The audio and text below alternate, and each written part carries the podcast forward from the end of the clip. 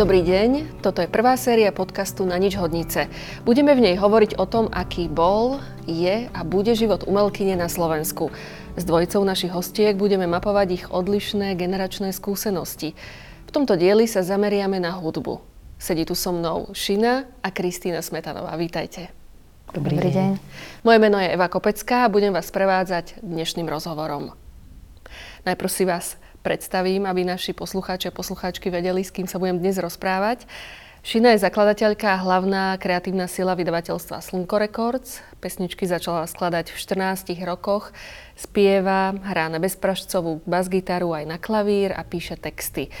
V súčasnosti sa naplno venuje skupine Longital. Okrem toho má na konte solové albumy so Slavom Solovicom a Martinom Burlasom.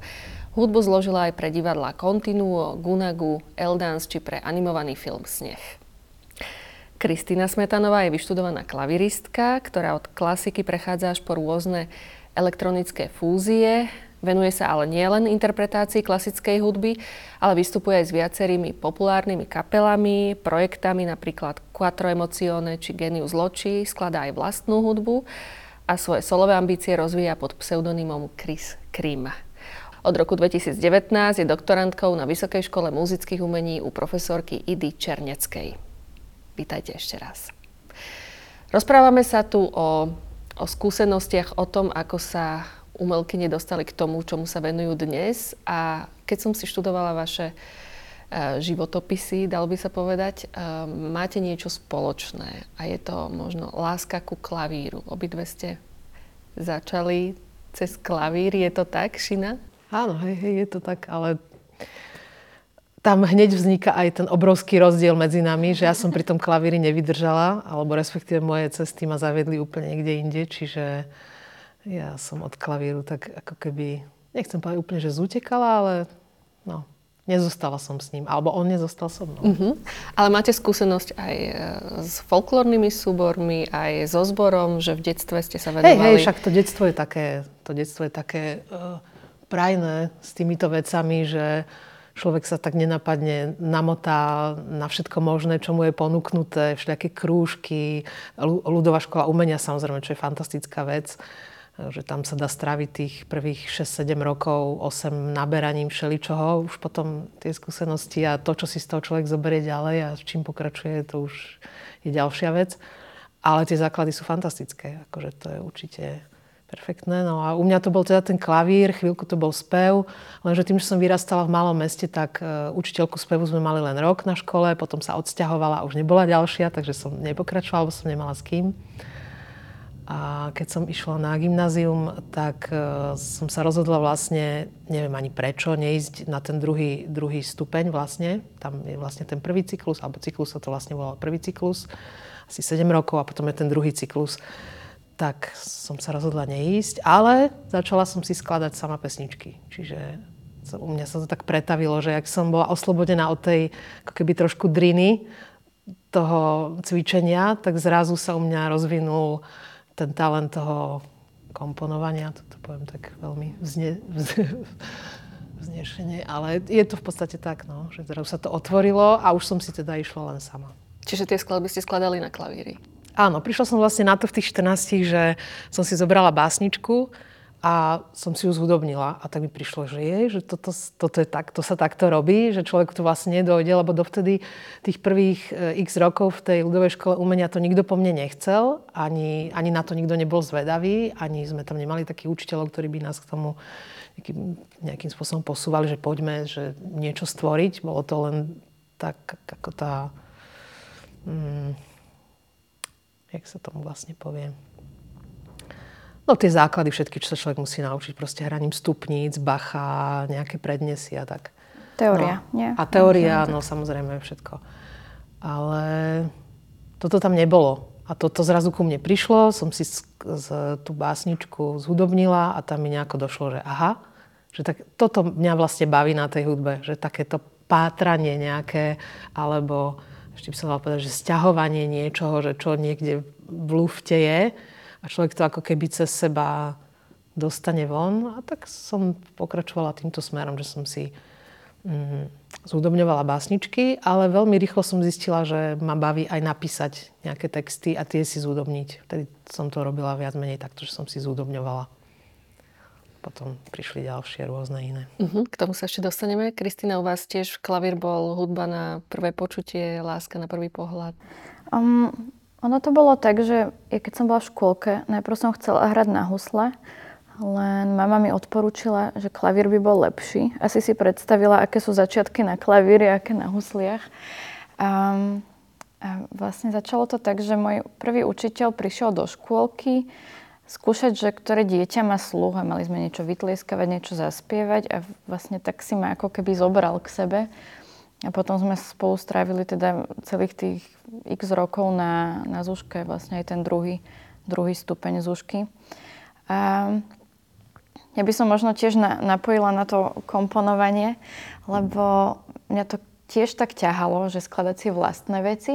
Akurát som nemala až taký vzťah textu, ale skôr len k tým melódiám. A bavilo ma predstavovať si, ako píšem pre iné nástroje. A za to vlastne vďačím aj rodičom, že oni hneď tak spozorovali tento talent a ma dali na súkromné hodiny. A som chodila k skladateľovi Víťazoslavovi Kubičkovi, kde som to milovala, lebo on mal dvoch takých milých jazvečíkov, ktorí tam vždy skočili na gauč a, a takto sme vlastne spolu niečo písali. On mi to hneď vedel ukázať aj na počítači, ako sa to do, do nôd na počítači zapisuje, lebo ja som to teda len rukou najprv. A a tak, takže dobré časy. a potom ste prešli aj na konzervatórium, kde ste študovali kompozíciu aj klavír. Áno, áno. Ale teda ten prechod bol taký, že ešte medzi tým mi prišiel do života hip-hop a trošku som sa videla v tom, že možno by som chcela robiť breakdance a takéto veci. Čo ma našťastie prešlo, lebo zrazu som mala modriny na rukách a, a vlastne mi to nešlo až tak dobre ako ten klavír, takže som sa rozhodla predsa len pre túto kariéru. A z klavíra ste nemali modriny na rukách? Nie, nie, to vôbec. Eh, Šina, u vás to bolo... Mm, kedy ste sa vlastne rozhodli, že sa budete hudbe venovať profesionálne? Kedy prišiel ten moment? U mňa to bolo veľmi do, také dobrodružné celé. Teda na tej strednej škole som uh, si skladala tie pesničky, zložila som si nejakých 10-15 pesničiek, hrávala som ich spolužiakom, mm, tak som... Mm, ale nič viacej som s tým nerobila. A potom v 18 sa mi udialo niečo také, že e, chcela som teda odísť z toho rodného mesta určite preč, lebo v tom malom meste som nevidela, že čo by som ďalej robila a oni nás tak trošku smerovali takým technickým smerom. Aj som teda nakoniec išla na vysokú školu strojársko-technologickú, čo akože nelutujem, len si uvedomujem, že za tých 5 rokov e, som možno sa v tej hudbe mohla pohnúť niekde inde, ale nedalo sa to niekedy človeka to proste vlečie cez ten život a mu to takto dáva prednosť tie, tie veci, takže ja som sa ocitla na tejto škole, ale hneď som samozrejme zistila, že tam je internátne rozhlasové štúdio, kde som sa nasťahovala a strávila som tam veľa, veľa času. Potom som si ešte aj na internáte izbu vzala hneď vedľa, aby som to mala blízko. Takže tam som ja naberala také, že som objavovala vlastne um, hudbu ako takú, lebo ja som sa vlastne do tých 18 moc, moc nestretla s, veľmi so žánrovou hudbou, skoro žiadnou. Akože mala som tú klasiku na tej ľudovej škole umenia, mali sme rádio doma, mali sme nejaký gramofón, ale to bolo veľmi obmedzené a v tých rokoch, kedy to bolo, to bolo v 80 rokoch, tak e, vlastne nebolo veľa tých zdrojov, ako sa k tej hudbe dostať. No, čiže pre mňa zrazu to bolo, to rozhlasové štúdio bolo plné tých pásov velikánskych a bolo tam strašné množstvo muziky všelijakej a tu sme my vlastne, sme si sami tvorili to rádio, čiže sme ju, si ju púšťali, čiže som si to musela prepočúvať, hľadať, že kde to je. Nie, niečo bolo aj na kazeta, ale väčšinou to bolo na tých veľkých pásoch. Takže to bolo pre mňa takých, také 4 roky veľkého objavovania uh, všelijakej inej hudby plus chodenie na koncerty nejaké, tiež to bolo veľmi obmedzené v tých rokoch. A ale veľmi dobre bola rozvinutá folková scéna.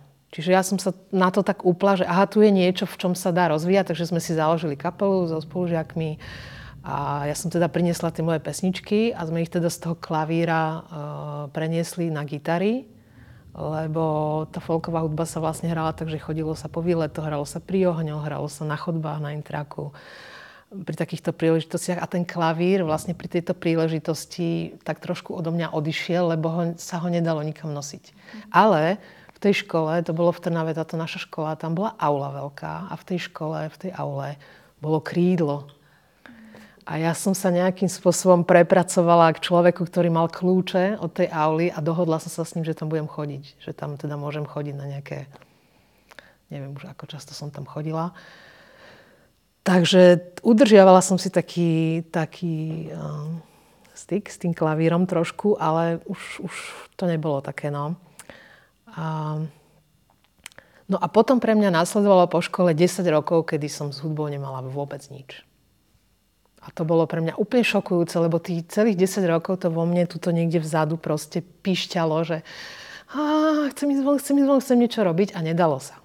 Nedalo sa vôbec, musela som proste prejsť úplne cez cez iné práce, cez iné uh, úplne nové skúsenosti nabrať. A ja som to potom pochopila samozrejme po tých desiatich rokoch týchto iných prác, že ja som vlastne naberala vzdelanie na, na založenie vydavateľstva. Ale kým to človek nevie vlastne, čo pred ním je, a to vlastne nikdy nevieme, tak vlastne niekedy sa môže cítiť, že je úplne mimo. Že čo tu ja robím? A pritom to boli fantastické práce. Bol to, 5 rokov som bola vo francúzskom inštitúte, ktorý sa vlastne zrovna vtedy otvoril, nejak v 90. 91. roku. A boli to úplne tie najlepšie roky toho inštitútu, lebo vtedy sa založili festivaly, ktoré doteraz fungujú. Založil sa Mesiac fotografie, založil sa tanec, e, Bratislava v pohybe, tanečný festival. A zase som naberala také niečo, že e, tam chodilo veľa francúzských umelcov, súborov a my sme sa vlastne o nich starali. E, pripravovali sme tie predstavenia, výstavy som vešala s výtvarníkmi alebo s fotografmi a zase som nabrala také úplne, úplne iné vzdelanie, ako keby kultúrne a ešte s tým francúzským presahom. Čiže všetko bolo fantastické. Potom som robila grafický dizajn e, v redakcii časopisu, ale stále mi tam vzadu proste píšťalo niečo, že hudba, hudba, hudba. No lenže ja som vedela už, že že strašne začínam zaostávať, že začínam strácať a že už bude veľmi ťažké sa k tomu vrátiť, lebo tie najdôležitejšie roky vlastne, kedy som sa mohla rozvíjať, aj tak nejak technicky, tak mi vlastne mm, ušli v tomto. Ale som si povedala, že kašľať na to, že nejako bude, to sa nejako prejaví. Uh-huh. U vás predpokladám, že nebola žiadna pauza. Mm, vôbec. Práve to bola celkom taká rovná čiara. Štúdium, štúdium, štúdium, ktorá sa mi až teraz vlastne bude končiť po 25 rokoch štúdia klavíra. A, no, a som zvedavá, že čo je teda za týmto previsom. um, ale bolo to teda, že krásne obdobie, len aj ja som počas týchto prechodov zo školy na školu nevždy si myslela, že teda budem klaviristka. Veľakrát som o tom pochybovala. Keď som išla na konzervatórium, tak vlastne tie, ten možno prvý rok vyzeral tak, že je, je tu veľa super ďalších klaviristov, s ktorými teda môžem nejak superiť a môžem sa vidieť aspoň na tej škále, že kde sa nachádzam. Ale už keď som končila konzervatórium, zase som sa cítila, že na to nemám. a, a vlastne až teraz sa možno cítim tak profesionálnejšie, alebo teda, že, že dobre viem, čo robím a že už to aj zvládnem nie až tak s tým štúdiom, aj keď dúfam, že vždy budem mať nejaké hodiny s niekým, lebo pre klasického klaviristu byť úplne sám, sám za seba a nemať ako keby nejaký iný názor je asi nemožné. Vlastne tí profesionálni klaviristi tiež stále majú svojich profesorov, čiže ja asi budem študovať celý život. Dúfam teda. Na konzervatóriu ste študovali aj kompozíciu, ano. ale potom na VŠM už nie. Nie, no na VŠM už by to bolo trošku náročnejšie. Aj, aj som musela viac naštudovať toho repertoáru a tie kritéria boli iné, plus sa mi myslím, že to je aj tak, že by som už musela za to druhé štúdium platiť a, a asi by som nevedela robiť na 100% oboje. Na tom konzervatóriu sa to ešte ako tak dalo, keďže tie niektoré predmety boli spoločné a dalo sa to potom nejak vybaviť.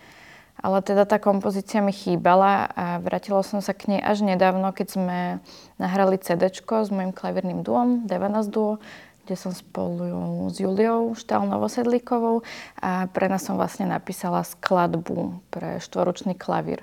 Čo je ale veľký skok, lebo na, na konzervatóriu som končila symfóniou a potom som už len takúto drobnú miniatúru napísala a to je rozdiel asi 6 rokov, či koľko tak. A okrem tejto klasickej hudby sa venujete aj, aj rôznym populárnym žánrom, ktoré vás inšpirujú? Čerpáte z rôznych inšpiračných zdrojov? Um, tak ja tak všeobecne mám rada hudbu a mám rada vystupovanie, mám rada koncerty a um, mne sa vždy páčil, páčila aj tanečná hudba, páčili sa mi um, pesničky, páčilo sa mi, že to malo text, že um, to viac rozpráva príbehy zo súčasnosti ako tá klasika. A, a tak som chcela byť súčasťou toho. A jeden z mnohých dôvodov je aj to, že vlastne na Slovensku nie je až toľko možností vystupovať s tou klasickou hudbou a málo kto sa tým uh, živí. No, nikto sa podľa mňa neživí iba tým, že každý buď učí alebo pracuje ešte, ja neviem, v rozhlase vo filharmonii alebo tak.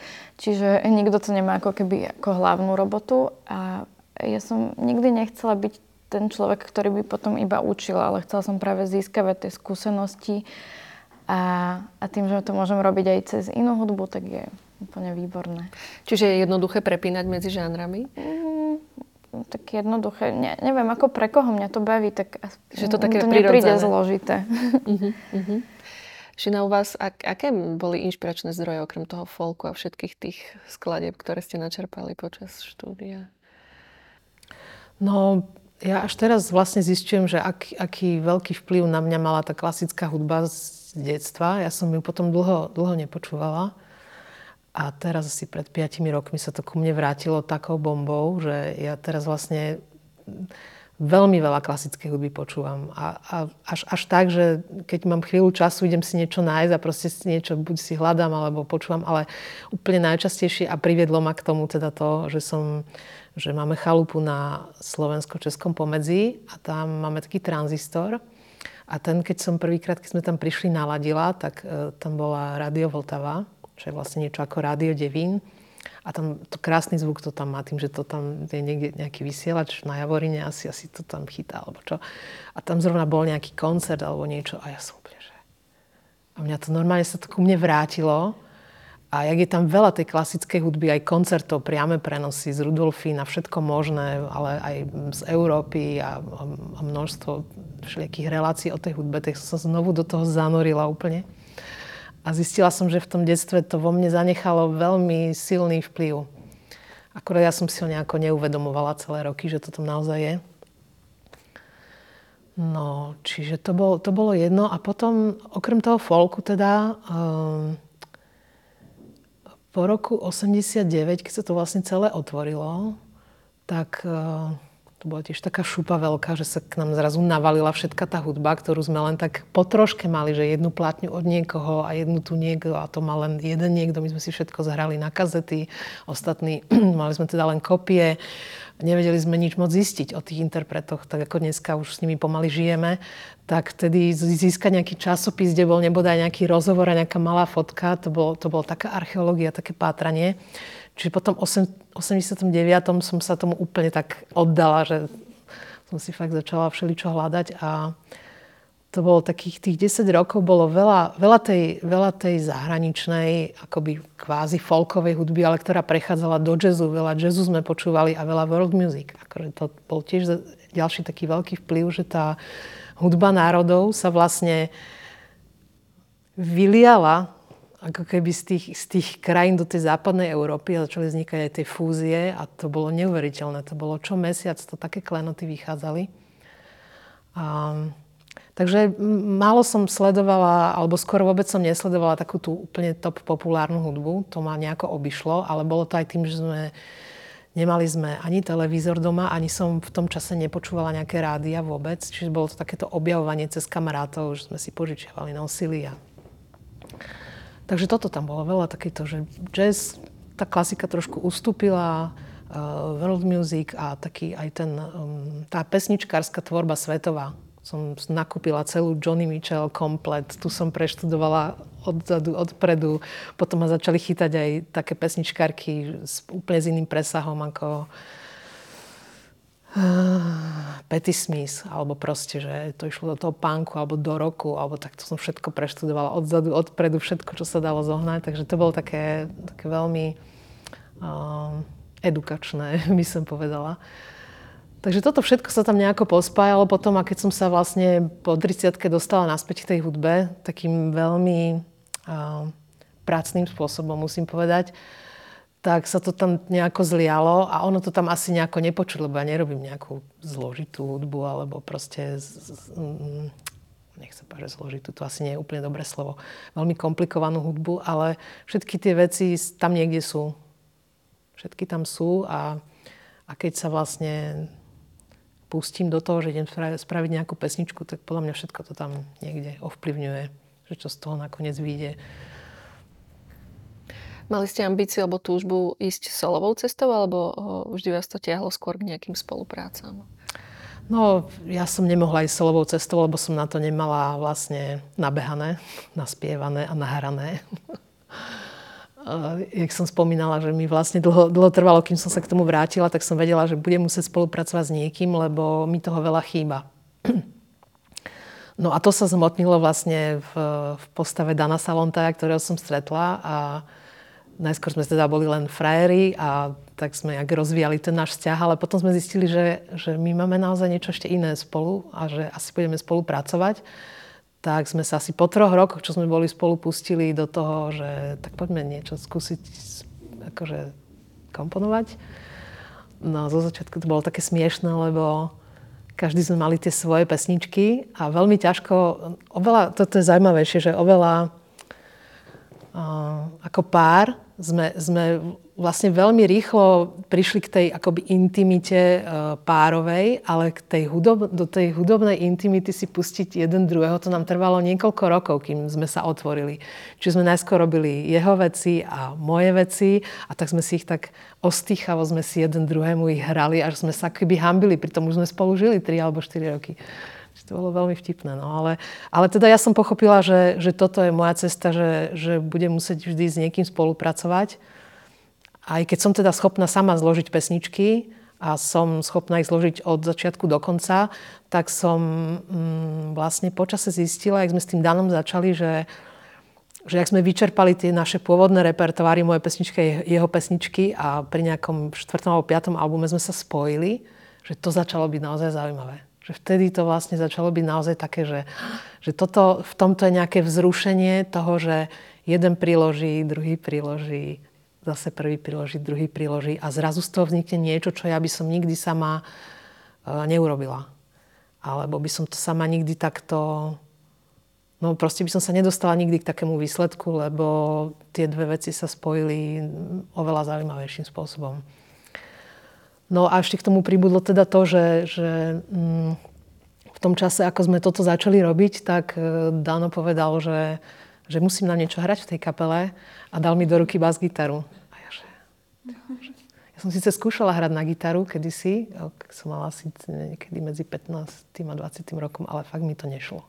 A nešlo mi to tak katastrofálne, že, že až počase som zistila, že som mala úplne zlý nástroj, úplne zlý nástroj, na ktorom sa vlastne dobre hrať nedalo. Ale to som ja nevedela, lebo nemal mi to kto povedať vtedy. Takže som zahodila, že nebudem hrať na gitare.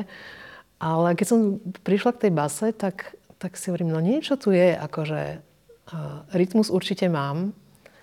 Um, nie je to zase taký náročný nástroj a pomerne rýchlo prišla ku mne táto Yamaha bezpražcová, ktorá som okamžite zistila, že má veľké výhody, lebo nemá tam tie pražce. To znamená, že to nie je také náročné na tú, na tú techniku. A, ale pražce sú tam e, vložené ako, že ich vidieť. To znamená, že nie je to zase tak náročné, ako je normálna bezpražcová basgitara, kde človek vlastne musí to všetko nabehať, tie polohy, aby dobre hral. Čiže bolo tam pre mňa také nejaké uľahčenie, mi osud priniesol, že tento nástroj. A počase sa ukázalo, že sa na tú basu dá hrať ešte aj s tým slákom.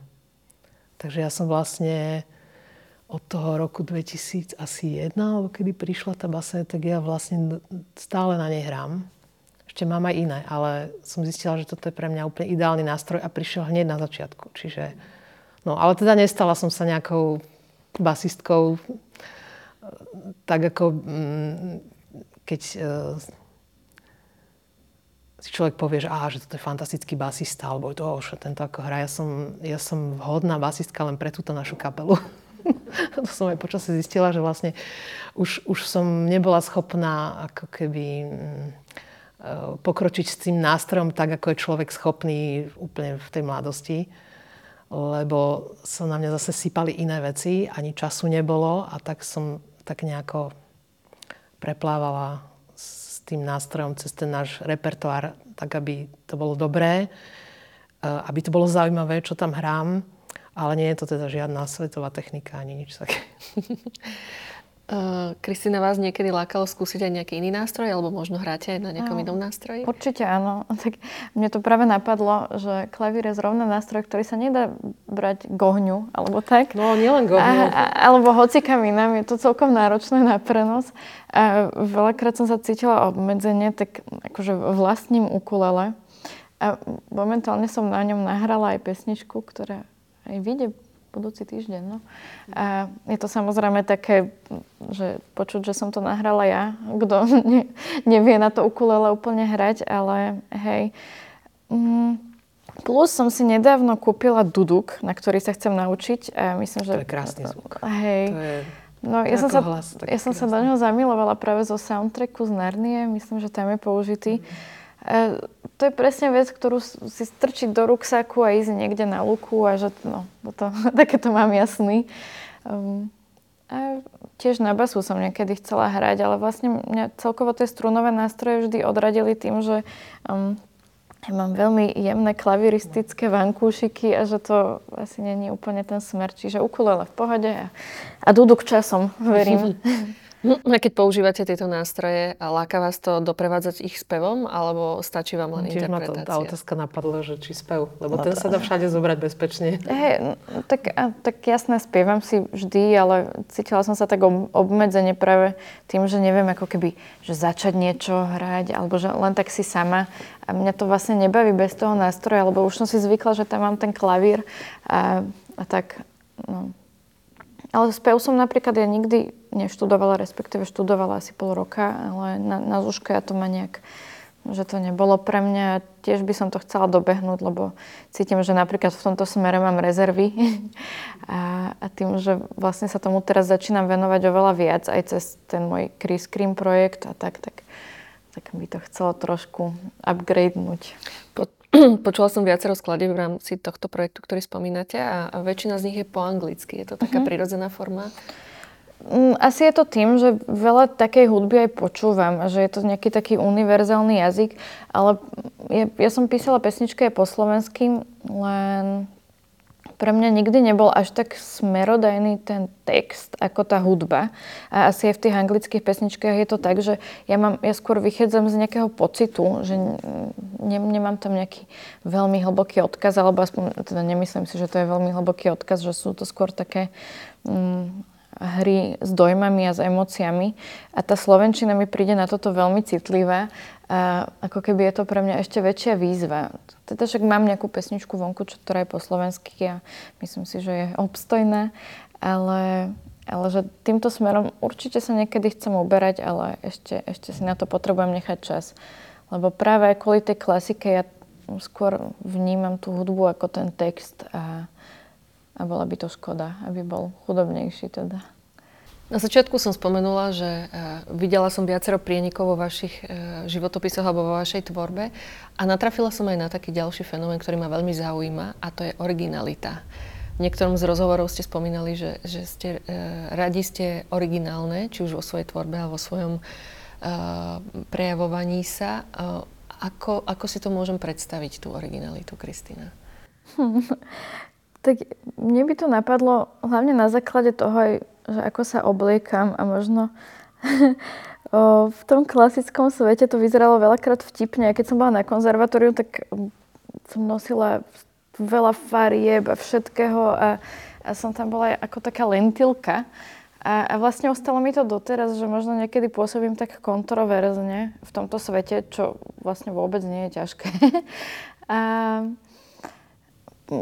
vlastne keď človek skladá hudbu, tak tiež chce byť originálny, že nesnaží sa určite niečo napodobňovať, ale chce, aby to vychádzalo z neho, tak, tak je to o tom. A, u mňa to bolo aj v interpretácii, že ja som vždy sa snažila nájsť cestičky, ako povedzme dodržať tie predpisy, čo dal skladateľ a, a tak, ale že, že kde už môžem prísť ja.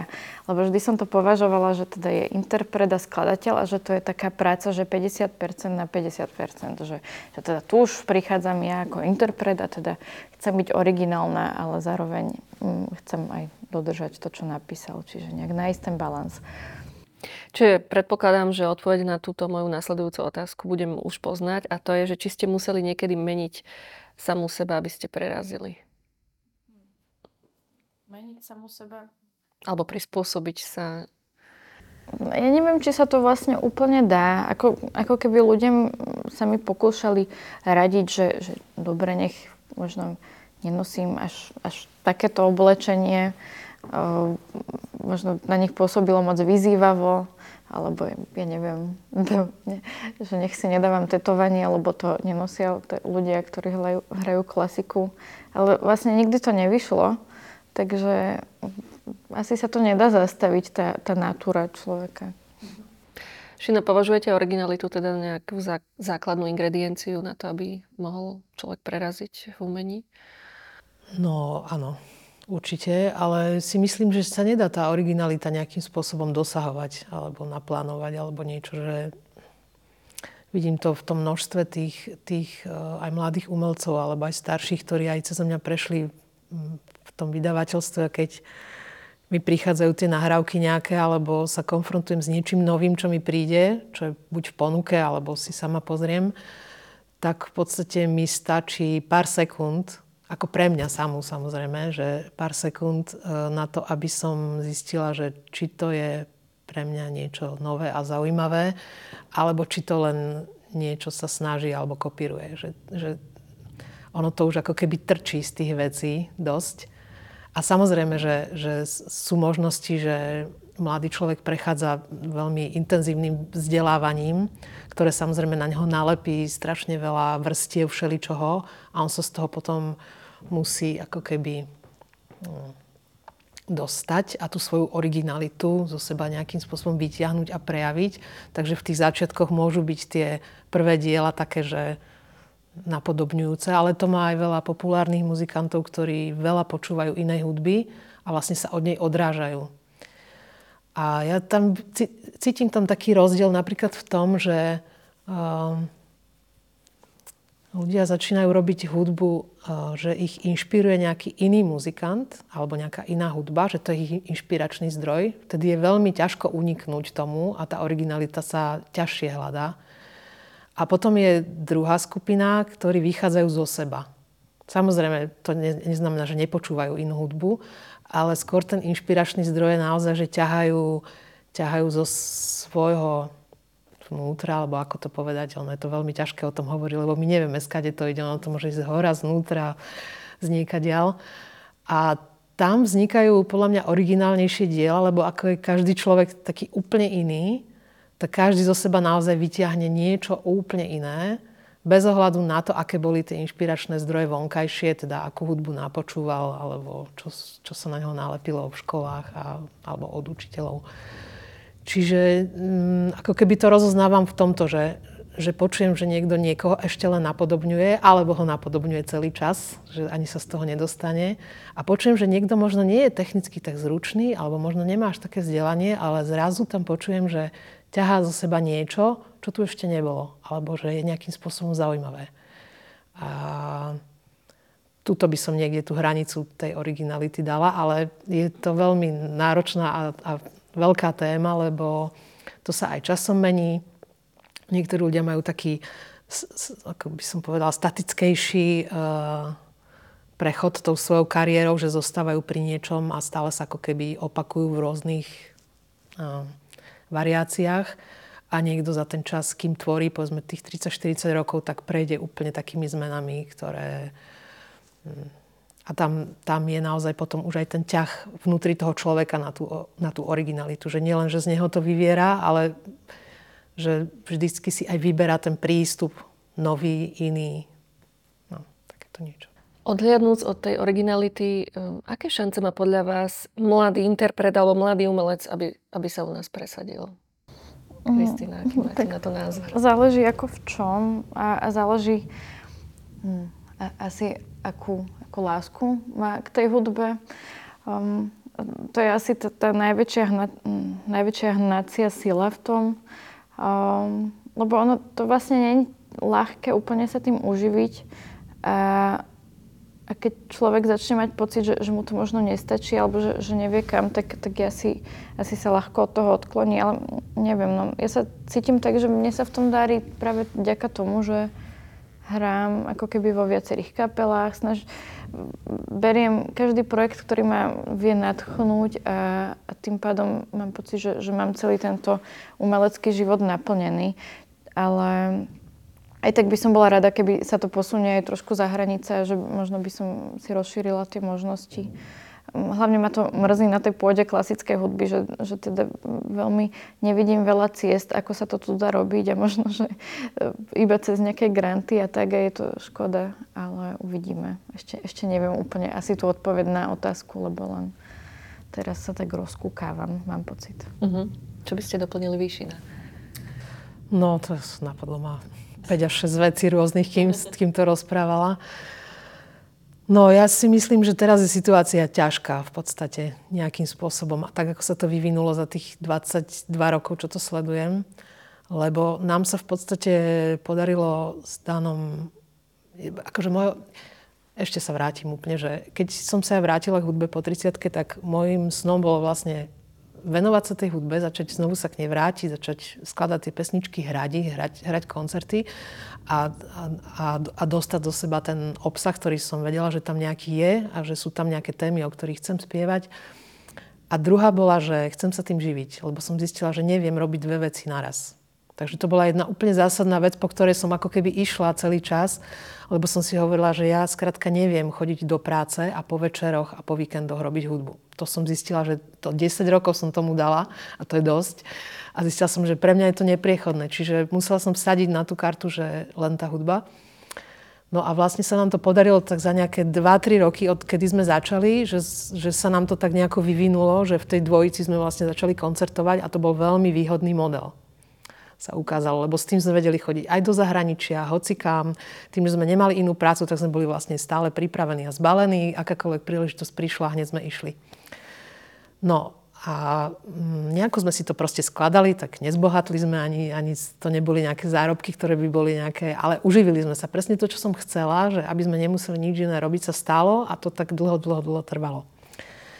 No len tá situácia sa veľmi zmenila pred tými piatimi, povedzme, alebo, možno to aj trošku viacej rokov, vlastne s tou digitalizáciou všetkého.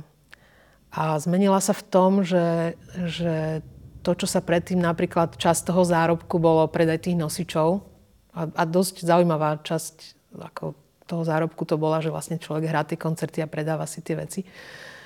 Tak to teraz ako keby odišlo dosť vo veľkom a z toho digitálneho priestoru sa nevracia tých peňazí toľko. Čiže vlastne teraz sa udialo niečo také, že dá sa zarobiť alebo vlastne žiť z toho, že človek hrá, hrá, hrá koncerty, ale toho nemusí byť dosť na to, aby sa uživila, hlavne ak ich je viac. To znamená všetky tie kapely, ktoré sú od 3, troch členov plus, to majú veľké problémy s tým. Ja, lebo ja to hrám je... v dvoch, kde je nás šesť. No.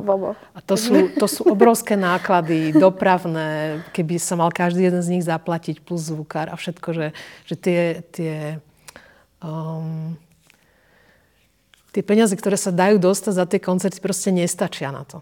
A nestačia na to ani nielen úplne v alternatívnych kapelách alebo tak, ale nestačia na to niekedy ani v takých tých už slávnejších, možno tie úplne top, samozrejme tam sú iného, iného honoráre a dá sa to lepšie.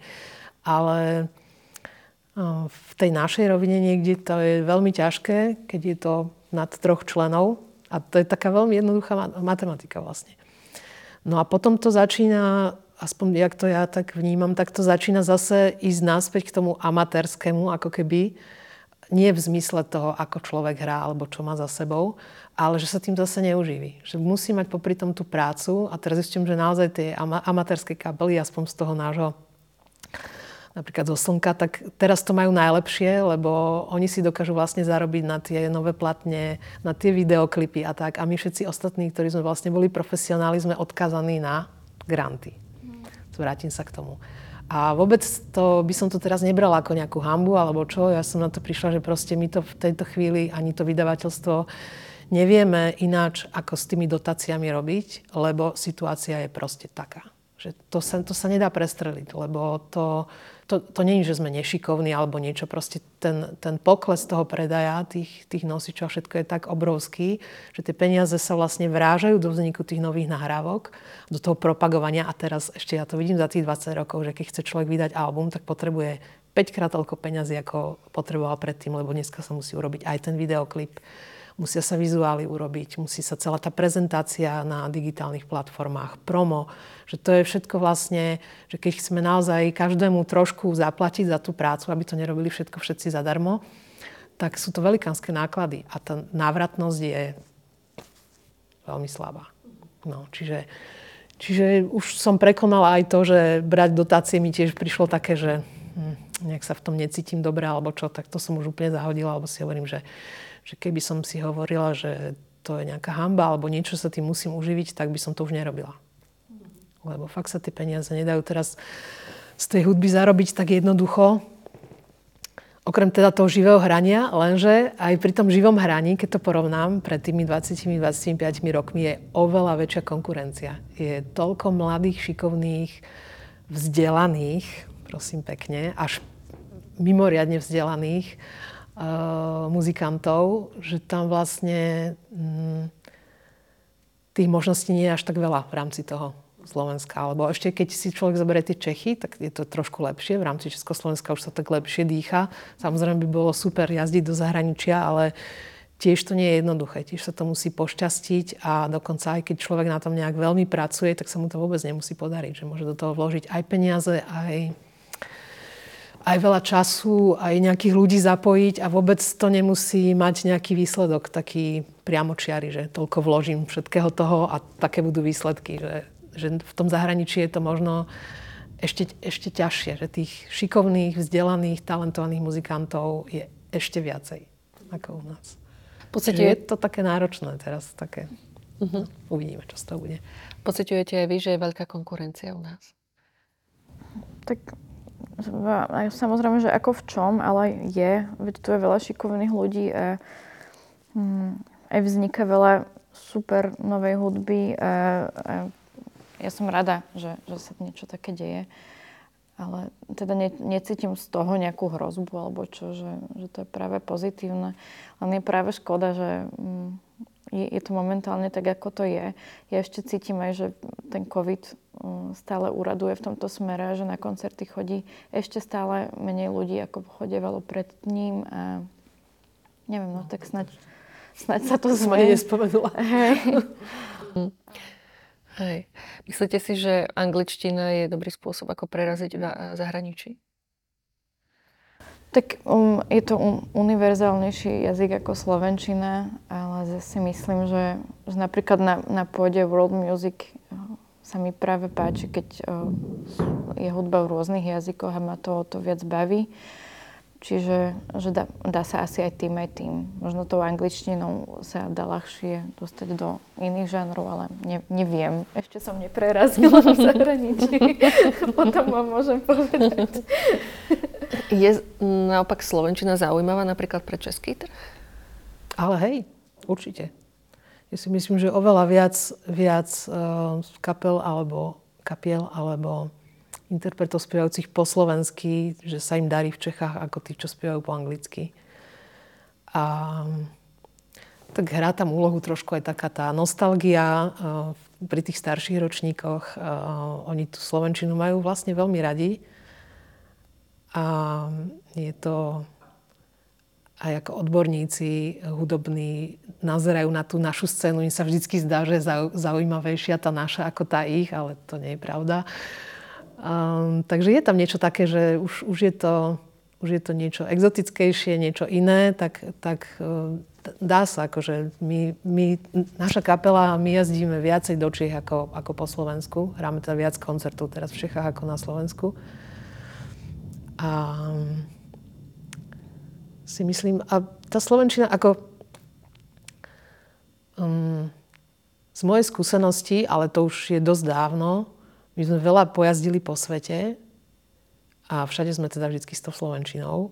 Išli, nikdy sme sa nepokúšali nič robiť po anglicky a veľmi sa nám darilo, až sme sa vždy na tom tak zabávali, že, že toto by fakt nikto nevymyslel, že jedna kapela, ktorá spieva takéto špeciálne veci ešte aj po slovensky, že bude toľko chodiť v, za, v zahraničí hrať. Ale bolo to také obdobie, ktoré súviselo aj s tým, že sme vstúpili do Európskej únie, bol väčší záujem spoznať proste tieto krajiny, aj po všetkých stránkach. Bolo tam zrejme veľa aj peňazí v tom, akoby programov, ktoré, ktoré umožňovali tým organizátorom tých festivalov si volať kapely z východnej Európy alebo zo strednej Európy. Takže my sme zase na tomto všetkom zviezli.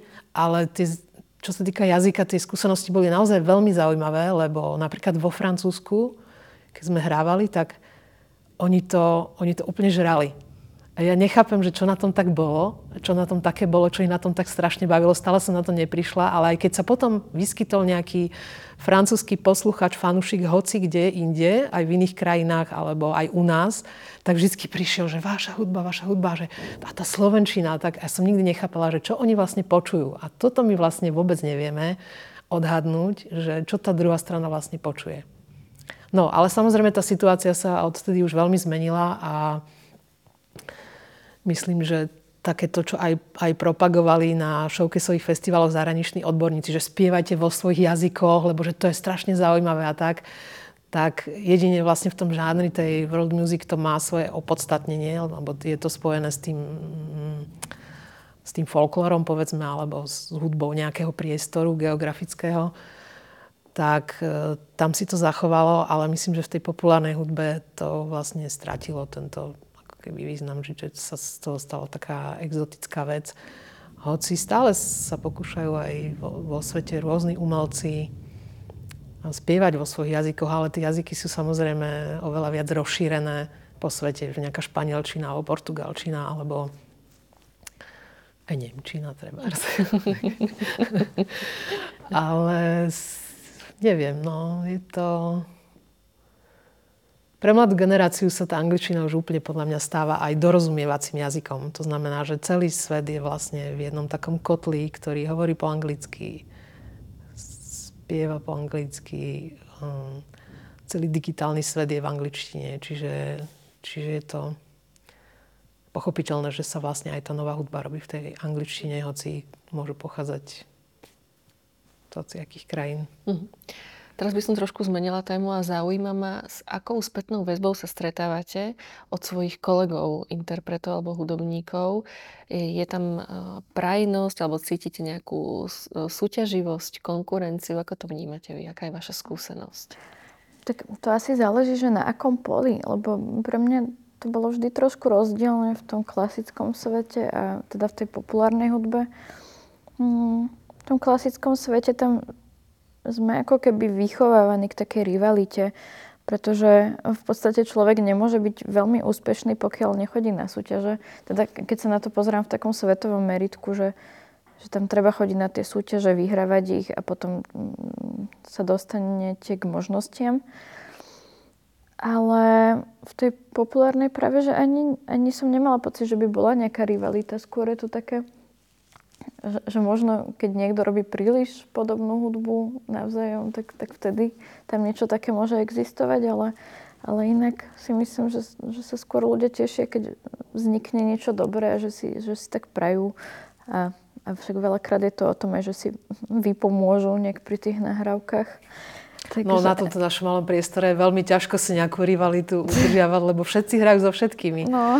Ako tých, tých muzikantov zase nie je až tak veľa a keď, keď by sme naozaj si pozerali tie, tie zostavy, tak tí, tí ľudia sa proste presúvajú. Presúvajú, presúvajú medzi tými projektami a tým pádom nemôžu byť rivalmi sami sebe v nejakom inom projekte, čiže toho, tohto je akože veľa takýchto. Zároveň mám pocit, že práve tá komunita chodieva veľakrát na tie koncerty. No, na tie koncerty, takže... hej, sa sami povzbudzujú no. navzájom.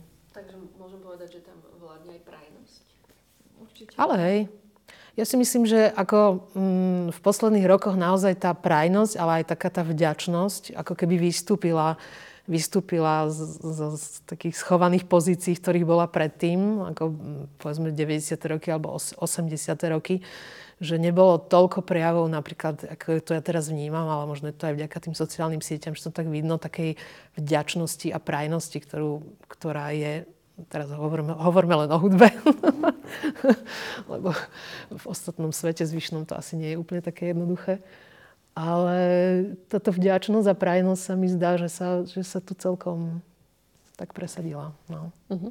A z tých spoluprác, ktoré máte, sú to väčšinou zmiešané kolektívy alebo pracujete aj v čisto ženských kolektívoch? Um, tak vlastne jedna z tých mojich prvých kapiel, uh, to je čisto ženská, Chick to Chick trio, ale tak my sme vlastne začali na tom, že robíme kavery a, a tak. A a teda toto bolo moje čisto ženské zoskupenie, ale tie ostatné kapely, vlastne v Quattro Emocione som z tých šiestich členov tam ja jediná žena a občas teda s nami hrá saxofonistka Lenka Molčaniova. A, a potom Genus Loči, tak tam sme v prevahe ženy momentálne myslím. Uh-huh. Aj vnímate tie rozdiely v rámci tých spoluprác, že toto je čisto, čisto ženská spolupráca, je to také a tam sú muži, je to iné? Akože v Quattro Emocione to vnímam jedine cez to, že že sa tam oslovujú, že chalani, počúvajte. A tak je, že dobre.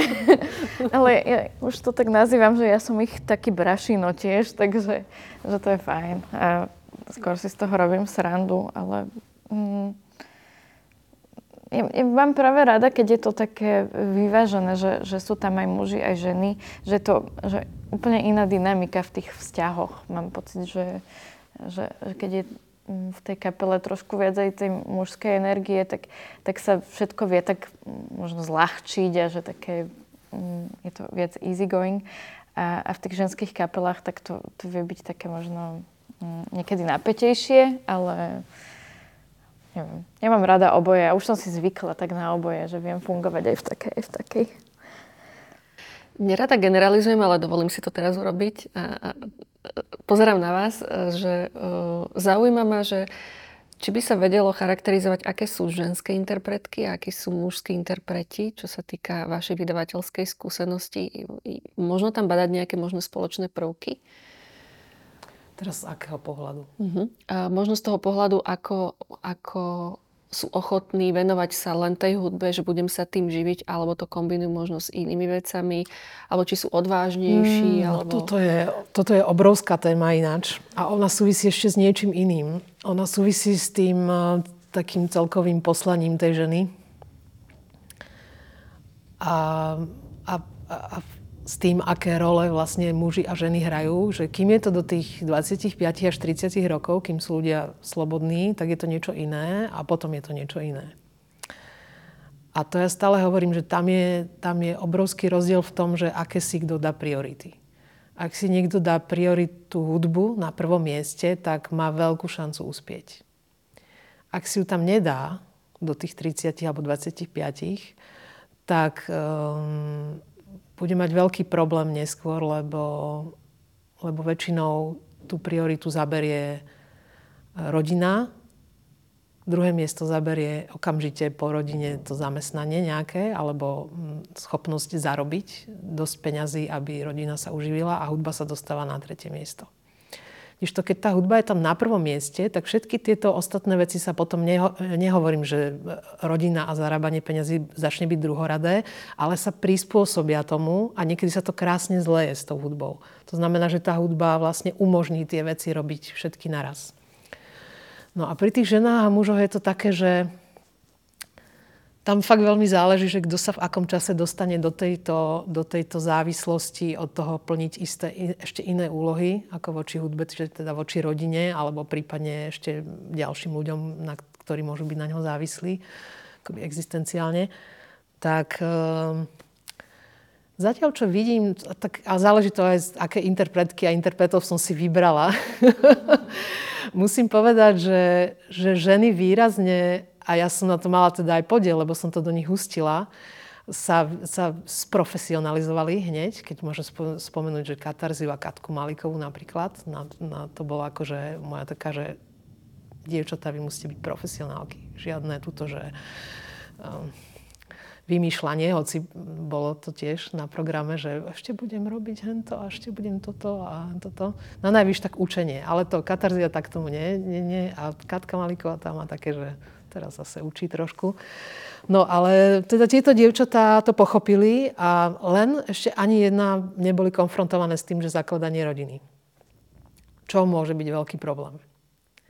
Lebo nie, nie je to sám o sebe problém, ale potom to kombinovanie tohto sveta a, a sveta um, s, s dieťaťom alebo s deťmi, ne, nebude aj domácnosť, kde je muž, ktorý robí veci, ktoré um, svoje veci, tak to môže byť veľký problém to udržať celé. Ale tiež, sa, tiež sú také, ktoré, ktorým sa to podarilo a hm, fungujú nejakým spôsobom. No a chlapci... Chlapci... Koho by som tak spomenula? No máme, máme také tie veľk, veľké kapely, ako napríklad Corben Dallas. Oni už teda nie sú v slnku, ale, ale to je podľa mňa číslo jedna akoby najúspešnejšia amatérska kapela v zmysle toho, že si naozaj všetci traja zachovali svoje pôvodné veľké povolania, ktoré sú náročné. Absolútne. Ja si, absolútne si neviem predstaviť, ako to robia. A popri tom ešte robia túto teda hudbu. Um, oni si to tak nejako vedia zorganizovať. A potom sú takí, ktorí to robia ako profesionáli, ale napríklad Martin Gašberg, ale popri tom robí divadlo, ale to ja to berem, že to je akoby v jednom celé u neho. Je to to performerské umenie. Ale potom sú napríklad takí ako archívny chlapec, ktorý hneď na začiatku som na neho zautočila, že profesionál a že venovať sa hudbe mi povedal, že nie, nie, že ja budem chodiť do práce.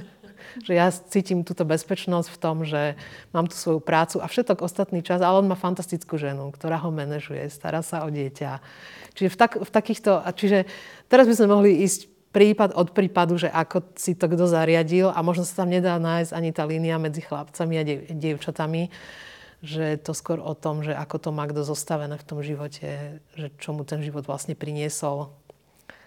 Um, či, či je tam kombinácia s iným povolaním, alebo je to čisto muzikant. No neviem, či som zodpovedala. Áno, áno. Potvrdzuje to aj tú moju hypotézu, že nedá sa úplne že generalizovať, ale je to viac asi menej, nie, asi viac nie, menej no. individuálne. Kristina, uvažujete aj vy možno o pedagogickej práci? Ja, ja pracujem na konzervatórium, ale teda iba tam korepetujem, čiže nevedím tie hodiny. A, a mám tam nejakých 12 hodín do týždňa, čiže je to ako keby taký ten side job, ktorý mi nezabera veľa času a, a teší ma, lebo stále je to hudba. Mm, hej, hej, toto je, toto je fantastické pri muzikantoch, ktorí majú to vzdelanie a môžu teda učiť, že je to dobrá kombinácia, že keď sa situácia pohorší, predsa len sa dá vždy zobrať zo pár žiakov alebo viacej hodín alebo niečo a potom zase z toho ako keby vycúvať, že nie, nie, nie je to zase taká vec, ktorej by sa nedalo vycúvať alebo minimálne raz za pol roka alebo raz za rok sa to dá upraviť, ak sú tie školské cykly. Takže to, to je dobrá kombinácia, no, to sa ešte dá. To mám šťastie práve na túto prácu, že lepšie by som si nemohla prijať. Že aspoň ten základ, no. základ ako keby... To my sme vlastne hrali s, s Marianom Slavkom v kapele a u, ňo, u ňoho toto bola veľká vec, že on vlastne od začiatku svojej kariéry a začal veľmi mladý, tak hneď vlastne začal učiť a to mal ako vždy, vždy hovoril, že to mám taký základ, aby bolo, že na hypotéku, eh, na, na tieto základné veci, že to, má, že to odučím a zbytok proste už si hrám a to už je všetko navyše. Takže tam... A tiež to cez pandémiu vlastne, jak som ho pozorovala, tak vlastne zvýšil násobne počet hodín učenia a vlastne ho to nejako veľmi nezasiahlo, tá situácia. A potom, keď sa dalo hrať, tak zase sa presunul viac do toho hrania. Náš čas bohužiaľ vypršal. Ja vám ďakujem veľmi pekne, že ste prišli a, a prajem vám, nech sa vám dobre hrá, spieva, vydáva, nech sa vám dobre tvorí. Dnes som sa rozprávala so, s Kristinou Smetanovou a so Šinou. Ďakujem vám veľmi pekne. Ďakujeme. Ďakujeme. Na záver mi ešte dovolte prezradiť, že názov podcastu je inšpirovaný knihou Jany Juráňovej Na nič hodnica, ktorú potenciálnym čitateľom a čitateľkám odporúčame a za prepožičanie názvu veľmi pekne ďakujeme. Chcem sa za všetkých poďakovať aj priestoru Kultúrneho centra Pakt, v ktorom sme sa rozprávali o ženách v umení, Fondu na podporu umenia, ktorý z verejných zdrojov podporil z nich tohto podcastu aj Ministerstvu kultúry Slovenskej republiky. Tento podcast na nič hodnice vznikol v rámci projektu Ginokritická púť.